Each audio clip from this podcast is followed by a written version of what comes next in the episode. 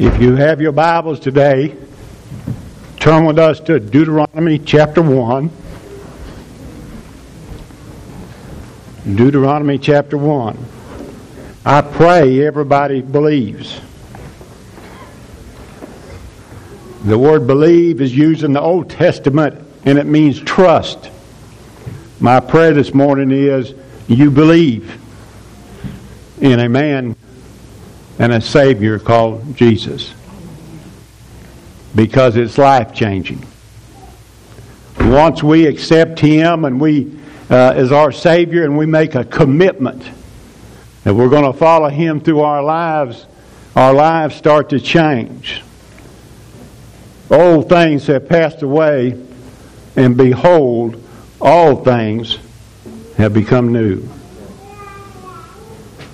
Moses, and I want to give you a little background before we start the message today. Moses is talking to the children of Israel. He's rehashing some things that had happened 40 years before. And what that was, they had an opportunity to go into the promised land. This was God's gift to them. He had promised it to Abraham, Isaac, and Jacob. And they had, they had been slaves in bondage for 400 years in Egypt. And God, in His uh, wisdom and in His glory and in His might, sent about 10 plagues to, uh, uh, to, so Pharaoh would agree with him finally. And the children of Israel had walked across dry land when the Red Sea was parted. And they had to come to the Mount Horeb, and they'd been given the law. And now they, uh, Moses is saying, I want you to remember this now. It's good sometimes for us to remember where we've been. It helps us focus on what's important in life sometimes. And so Moses is saying, you remember 40 years before, and I'm paraphrasing here a little bit, your mothers and daddies, and they all died in the wilderness.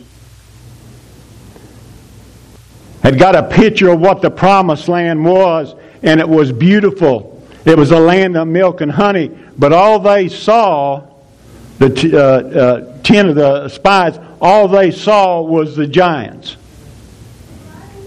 Be careful, Christian. God's got something for you this next year. Amen. And the only thing that will keep you from getting it is a giant that you uh, put in your mind. And he told him, he said, uh, two men decided that they would agree. The name was uh, Joshua and Caleb.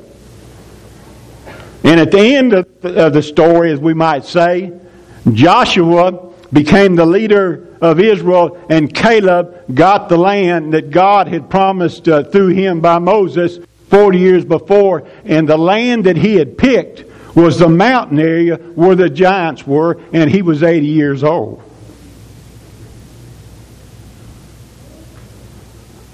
God wants you and I to have something this year. He wants each and every family to get something special from him, uh, from him and he's going he's to put it out there. And all we're going to have to do, and I'm going to share with you in a minute, sometimes we have to fight for what God gives us. We got in our churches today where we say, Praise the Lord, we're going to go to a church for an hour on Sunday morning, and God's just going to bless us, and we're going to be so special, and we're going to be so strong, and, and everything's going to go good the next year. You better watch out. Because sometimes you and I have to make a commitment to God that we're going to fight for every promise God gives us. Because the giants are going to come and they're going to look awesome and they're going to look like there's no way you can defeat them. But we miss the point sometimes. We don't get from God what God wants us to have because we forget that God is stronger than the giants. And when God promises me something, it belongs to me. Write it down. It's going to happen. All I have to do is believe. I'm getting ahead of myself. Let me, let me uh, share the scripture. If you'll stand with us, please. Deuteronomy chapter 1, verse, I mean, yeah, chapter 1, verse 21. It says, Behold. When you see the word behold in the Bible, it's an intention getter. In other words, I need to stop and I need to look at this verse because there's something in it. Now, there's something in every verse, but every once in a while, God puts that behold in front of it because it's special. And it says, The Lord thy God hath set the land before thee. Now, that word set there means to uh, arrange. It means to place. It means to position. It means to establish. So while Moses is telling them, look, God has already established it, put it there, arranged it, it belongs to you. Now remember that as we go through the message this morning. God's got a blessing for you this year. He's got a blessing for your family. He's got a blessing for this church. And the blessing that He gives us, when we accept it and, and the challenge that comes with it, then we'll never be the same Christian again. In other words, we'll start to grow. And at the end of next year, we'll look back and say, you know what? I didn't know I could grow that much in a year. Amen. And then he says, uh, go up and possess it. And that possess it means fight for it. God said I could have this. This belongs to me. It's written in, in, in the annals of my life. And God says that I need to go up and I need to fight for it. Folks, we're in a battle. The devil ain't going to let you have anything just free. Now, God answers prayers. I don't want anybody to get this wrong. God answers prayers and all those things. But sometimes, folks, we got to lay down the gauntlet. We got to say to Satan, I don't care what you say. I don't care what the world says. I know what my God says, and my God said, This is my blessing for me and my family, and I don't care what you say or do. I'm going to step out and I'm going to give it. Get it. Now listen, there'll be days when you do that that you think, Whoa, I wish I hadn't have done that. But you got to get to the end of the story. We want to read, we want to skip over, read the first, and we don't ever read the last. It says, If thy fathers have said unto thee, listen, the promised land had been it promised for a thousand years or more. It wasn't something new. Fear not. Don't go through life fearing what somebody else or what the devil thinks. They don't enjoy nothing anyway. The devil ain't going. He's going to hell, and and, and Christians that that uh, are jealous of what you got, they're not going to have a very good Christian walk. Then it says at the end, neither be discouraged. Lord Jesus, we love you so much this morning. We praise you for being our Savior and our King and our Lord. And we pray today, Lord, as we go through this message, that we'll say those things that you've given us to say. Help us for me to recall it to my mind. We love you for your honor and glory. And everybody said, Amen. Amen. You may be seated. I'm going to rock the boat a little bit this morning, okay? When Brother George gets back off vacation, you can tattletale on me. I'm going to rock, I'm going to rock the boat. Okay? Guys, let me share something with you. This message is for you. Now, let me put a disclaimer on what I'm about to say. The man is the priest that God has put in his family. He answers to God for what happens to his family, what direction they go in, go in or going in, how spiritual they are, what their prayer life is like, how they read the Bible, everything that the, the man has put. Now, I'm going to say this. We could not, me and Brother George, and he'll agree with me, we could not run this church without the ladies. Okay? Amen. Okay. And a, and a wife is supposed to walk beside her husband and not behind him. Okay. And so they become one. And God has put the man, ladies, you can argue with God, and that's okay. But you'll have to just argue with him. The man is put at the head of the house. He's a spiritual leader. He's the priest. Okay? Now, I said that. Guys, let me share something with you. This year, God's going to bring you something for you, your family, and this church. And He's going to lay it in front of your life. And the Holy Spirit's the one who's going to do the speaking to your heart. And you may look at it and you may say, I don't know if I can do that. I don't know if that's possible. And I wish God's people would get out of this notion that they can't do things and the things that God does are, uh, are impossible. Because all things are possible through God. Okay? And so, you as a man have a responsibility that you're going to lead your family into the position that you can accept, and that's reading the word beholds there. It's going to come. Grandpas, great grandpas, hey, I'm going to get to be a great grandpa now. Fathers, fathers to be, whatever. If you're a man in this service today and you have a family, God's going to lay something in, your, in, in front of your life. Now, here's what you're going to have to do you're going to have to move it out of the way or you're going to have to walk around it. But you won't be able to walk through it until you accept what God has for you and your family this year. And what the I want us to go back a little bit. What happened to the children of Israel was that the that the men that they sent for spies came back and said, We can't do it, and everybody over the age of 20 died in the wilderness. The reason we have so many ups and downs in our family, in our churches, in our lives, men, is because we piddle paddled around in the wilderness too much and we don't get our mind set on what's the most important thing, and that is your family. And nextly, that is your church. Now we're going to get that opportunity, and God's going to give it to us. And we're going to have to make the decision. See, they wanted the promised land.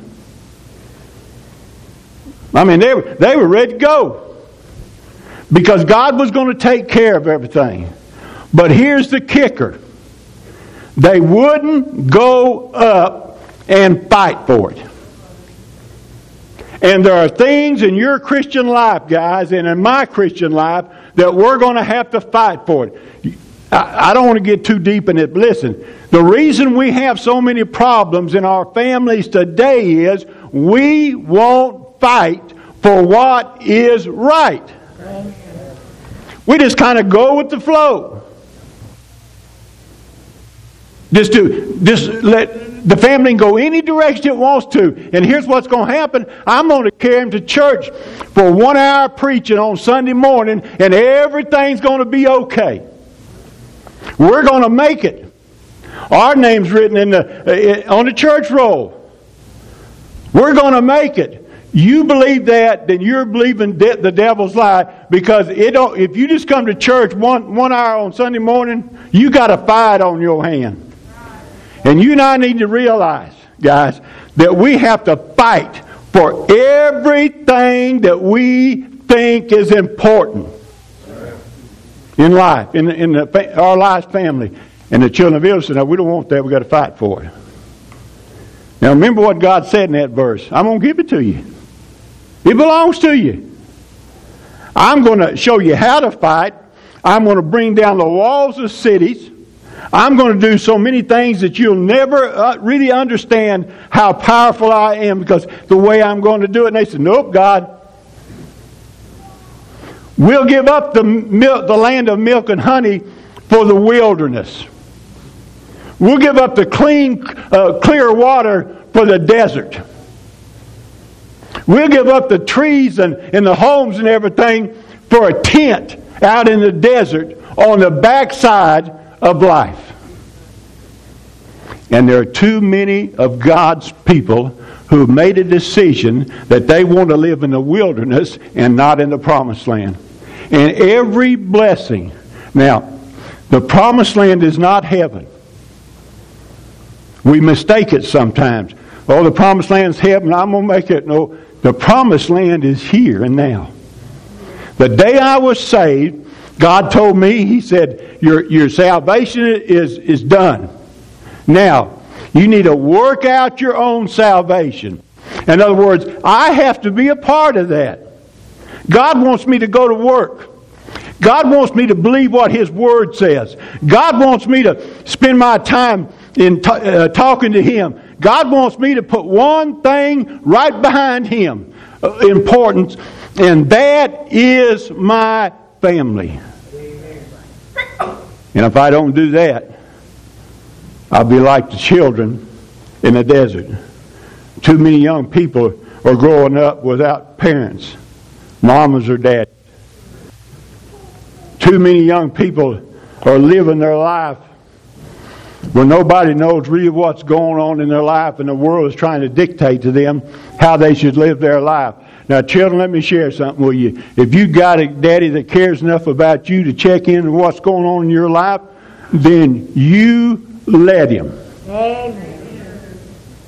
Because it's important. Now, I'm gonna. What do we? Why do we uh, get to where we're uh, we're not fighters? The first one, too many of us are spiritual dabbers. We'll dabble here and we'll dabble there. We'll read God's Word uh, uh, this week, next week we won't. We'll just go through life and hope everything's going to be okay. I had a, a friend one time, and that spiritual lab to do anything without earnest effort. I had a real good friend one time. He could weld, he could build homes, he could he was a mechanic, and he died poor. He could have been a millionaire, but the reason he wasn't was he liked to dabble in things. Something he saw in front of him changed his outlook. And that's what's happened to a lot of Christians today. We'll just dabble with God an hour on Sunday morning. We'll just dabble maybe two, three times a year. We'll go to Sunday school. Maybe we'll show up here and there for a little singing that they're having down at the church. I don't want to get too religious. Because I've discovered if I get too religious and I start to do the things God wants me to, then God wants me to do more. And we've never figured out that the reason God does that for me is because that's what's important for me, and He wants me to grow. He doesn't want me to stay the same. And let me throw something out for free. If you're going through something in your Christian life and God's whooping on you, you need to realize you're staying in that place too long. God's got something else for you to do, and He ain't going to let you stay there.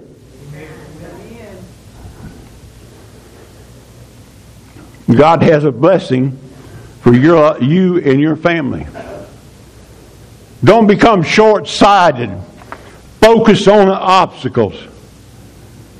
I didn't learn that until I was 25 years old. I messed up more than. I threw up more stuff than people could put back together. I put it that way because I focused on the obstacles. I can't do that. I'm not smart enough to do that. I'm not a good enough Christian to do that. Nobody cares th- about that. And so I dabbled here and I dabbled there, and, and, my Christian life wasn't what, what it's supposed to be. And so I'm going to work one day, and this uh, elder lady, about 70 years old, 65, whatever, she's neighbor, she comes out the door, and I'm headed, I didn't live but a block half from where I work. She come out the door, and she's standing in the middle of the street, and she's looking in my direction. And I'm thinking to myself, oh, here this old woman is again. I can't get around her. And she told me, she said, Doug, you're cheating yourself, and you're cheating your family, and you're cheating your kids. Your place is in the house of God. Your place is where you can get a connection with what God wants you to do in your life. And I had to stop and listen to it. And I had to admit that she was right. And I made, I made a different change in my life. Now, have I always been perfect? No, I haven't. Have I dabbled sometimes? Yes, I have. But the once I found what God wanted me to do, I've been excited. I'm 69 years old, and I'm just excited today as the day I surrendered to preach. God has, don't let the world and Satan keep you guys from what God has for you this year. It's coming. It's coming. The second one is a compromiser. In other words, he just compromised in his life to expose to risk. Sometimes you have to risk things. We can't compromise with the, with the world and be the church or the Christian or the father that we're supposed to do. They'll, they'll brainwash us. They'll brainwash our family. They'll turn everything opposite. Who in the world would think a man from South uh, Louisiana uh, with a beard that long would stand up and say, This is what I believe? You and I can't compromise with the world, and we can't compromise with Satan because the first time we take a step in that direction, coming back is twice as hard. I have to stand up for what I believe. I believe in a Savior called Jesus Christ. I believe that He died on a hilltop called Calvary. I believe that, he, that His blood washed me as white as snow. I believe that I'm going to have a home in heaven. I believe that I'm a child of God and God loves me. Now, how do I know that? Because I believe what God's Word says. And I can't do that if I'm a compromiser. Amen. Compromise always is subtle. Well, it feels okay. I mean, I can do it this time one time and it won't hurt anything. I can get by with it this first time. I know God doesn't want me to do that. I know if I do that, that I'm going to take a step backward in my Christian walk. I know that if I do that, I won't feel the urgings of the Holy Spirit. It'll, be, it'll get a little fainter and fainter. And I don't hear His voice. I know that, but I'm a strong Christian, and I can take that one step. And everything's going to be okay. I'm going to say something. I want everybody to take this right, and I especially want Tim to take it right. I love him because he tells it like it is. Okay? That's a man who is living his life for God. And once we take that subtle step this way, guess what? The next step's easier. It's not harder. And guys, let me share something with you. Once you start taking those steps, compromising your beliefs about, about your Savior, compromising what His Word says, and compromising uh, uh, your prayer life, and you just keep on compromising, pretty soon you're just way over here, and you're sitting in church on Sunday morning, and everybody's praising the Lord, and you're sitting there with a frown on your face and you're thinking to yourself, how in the world did I get to the place where I can't even come to God's house and worship Him because my heart and my life is so stirred up that I and I walk so far away from God that I gotta I can't get back. Yes, you can. Get on your knees and tell God, God, I'm not compromising not one more time about my faith. Will it make, make people mad? Sure it will. Truth hurts. That's what my mom always said. It hurts sometimes. It diverts us from the right, a right attitude. You know the reason people sit in church with a stinking attitude? Because they've compromised. How in the world can a saved child of God come to God's house now they're saved. They've been washed in the blood, and it's come by grace. and they and experience a love of Christ in their life and salvation and sit in God's house with a big old frown on their face, uh, uh, uh they look like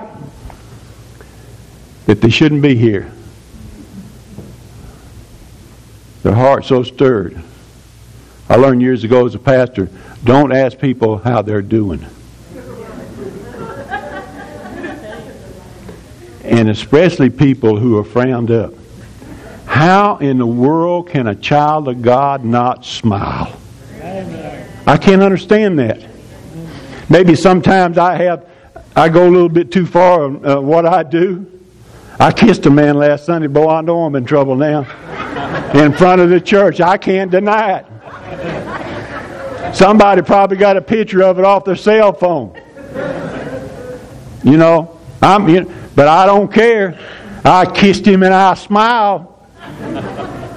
I'm having fun. God's people ought to have fun, and they ought to have fun in the right way, and we should not compromise what Christ has given us. And here's the last one, and we'll close. Somebody said, Brother Doug, you preaching today? I said, Yeah. Ooh, we're going to get out early today.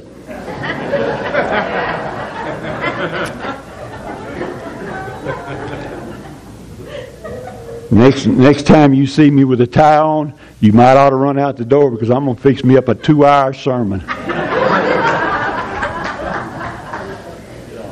no, I've learned a long time ago say what God has given you to say, say it, and move on. The third one is a soldier who fills the gap. Look at uh, uh, Ezekiel chapter, they're going to pull it up there for you. Uh, chapter 22, verse 30, it says, And I sought for a man. Doesn't say women, guys.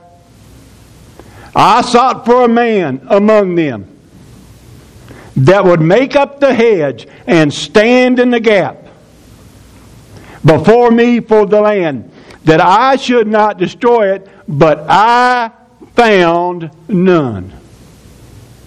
If I'm a child of God, I'm a soldier in the army of the living God. And He's got a place for me to stand in the gap. In other words, I'm feeling something. You know what my place is? I'm the father of my family. I'm to stand in the gap, and I should be the soldier that when something comes at the family, I'm going to step up. Not my wife. But I told her one time, I said, You know what the Bible says? Me and you are, uh, become one when we get married? And she said, Yeah. I said, Next time a battle comes, you just come on with me. to stand in the gap and say, No, no, this is not the way God wants me to live. And God's got a blessing for me. And God's got a, something for me this next year that I want because I know in it I'm going to grow and experience God in a, in a great way. I've got a new revelation coming from God. And it belongs to me. It's got my name on it. And I'm going to stand here in this gap and I'm going to fight for it because God says it belongs to me. And I'm not going to give it up to the world world, and I'm not going to give it up to Satan because it is mine. Amen. Will you stand in the gap, guys? Oh, the fight will get tough sometimes. U.S. Marine Corps says well, they're looking for a few good men. And God's looking for a few men who will stand in a gap that will make up the hedge that will keep the enemy out of his family because God's got something more important for them to do. Gap is some place where error and falsehood have crept in. Now, I don't want you to be a, a button down daddy, but I, you, we need to understand something. If I'm the head of the family, if I'm the priest of uh, my family, then I, when error comes in and, and those things that uh, start to creep in, they're not right, I need to step up and I need to be the one that says, no, not mama. I need to step up and say it. This is not the way God wants it done. And I'm going to fight for it. Satan is working overtime. He doesn't want you and I to have the blessing God has for us. You believe He wants you to have God's blessing? No. 40 years in the wilderness. Now I want you to get this. 40 years in the wilderness, and the Israelites were still in bondage. Still. They had passed it down to their children. Moses is having to remind them of what God said about the promised land.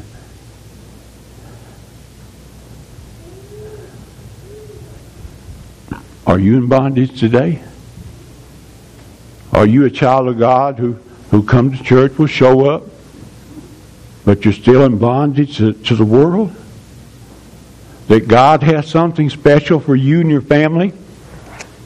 But you still got too much world in your life that you can't accept what God has for you?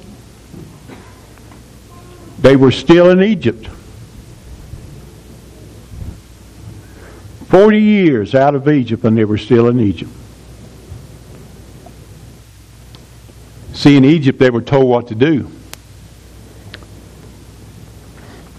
In Egypt they couldn't think for themselves. In Egypt, they were below what they should have been. And you see, that's what the world wants to tell you and I.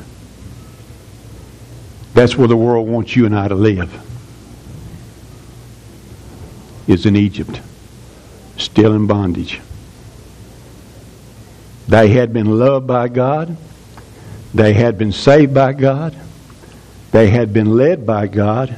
And they had been fed by God. And God's special gift to them was a promised land. And guess what? It was for their taking. But they couldn't they couldn't grasp it. Two men made it right. Ten men were wrong. And the ten men caused for the people to live in bondage for 40 more years. Guys, I don't know where you're at this morning. I don't know what's going through your mind. I don't know where you're at uh, in your life. I hope you're at a place where you're in love with, with the Savior. I hope you're in a place where you've given your life to Him and you've committed it to Him. I hope you're one of the two and not one of the ten. Because here's what's going to happen this year, God's going to come to you and He's going to say, Behold. You'll see it. You'll know that it's from God. And He's going to say, Behold, this is for you and your family. And I made this special before the foundation of the world. Now think about that a minute now and I brought it to you, and this is going to help your family to draw closer to me, to experience something new, and to grow. You got a choice to make. You can say, God, I'm still in bondage. I'm still in Egypt. Wait 40 more years. But here's the deal you may not make it 40 more years. Just like they didn't. They never saw what God had for them because they wouldn't go up and fight for it. Will you? Will you? As Tim comes. And Tim's going to sing the special this morning. I want you to listen to the words as he sings it because I've asked him to sing and he graciously done it. But daddies, I don't know where you're at today, but I'm going to share something with you. Two days be 2014. I'm not telling you to, but I'm encouraging you to bring your family to this altar and make a commitment to God. God, I know it's coming. I know it belongs to me. And I'm going to get ready for it today. Because if you wait till it comes, you won't take it. Will you come as he says?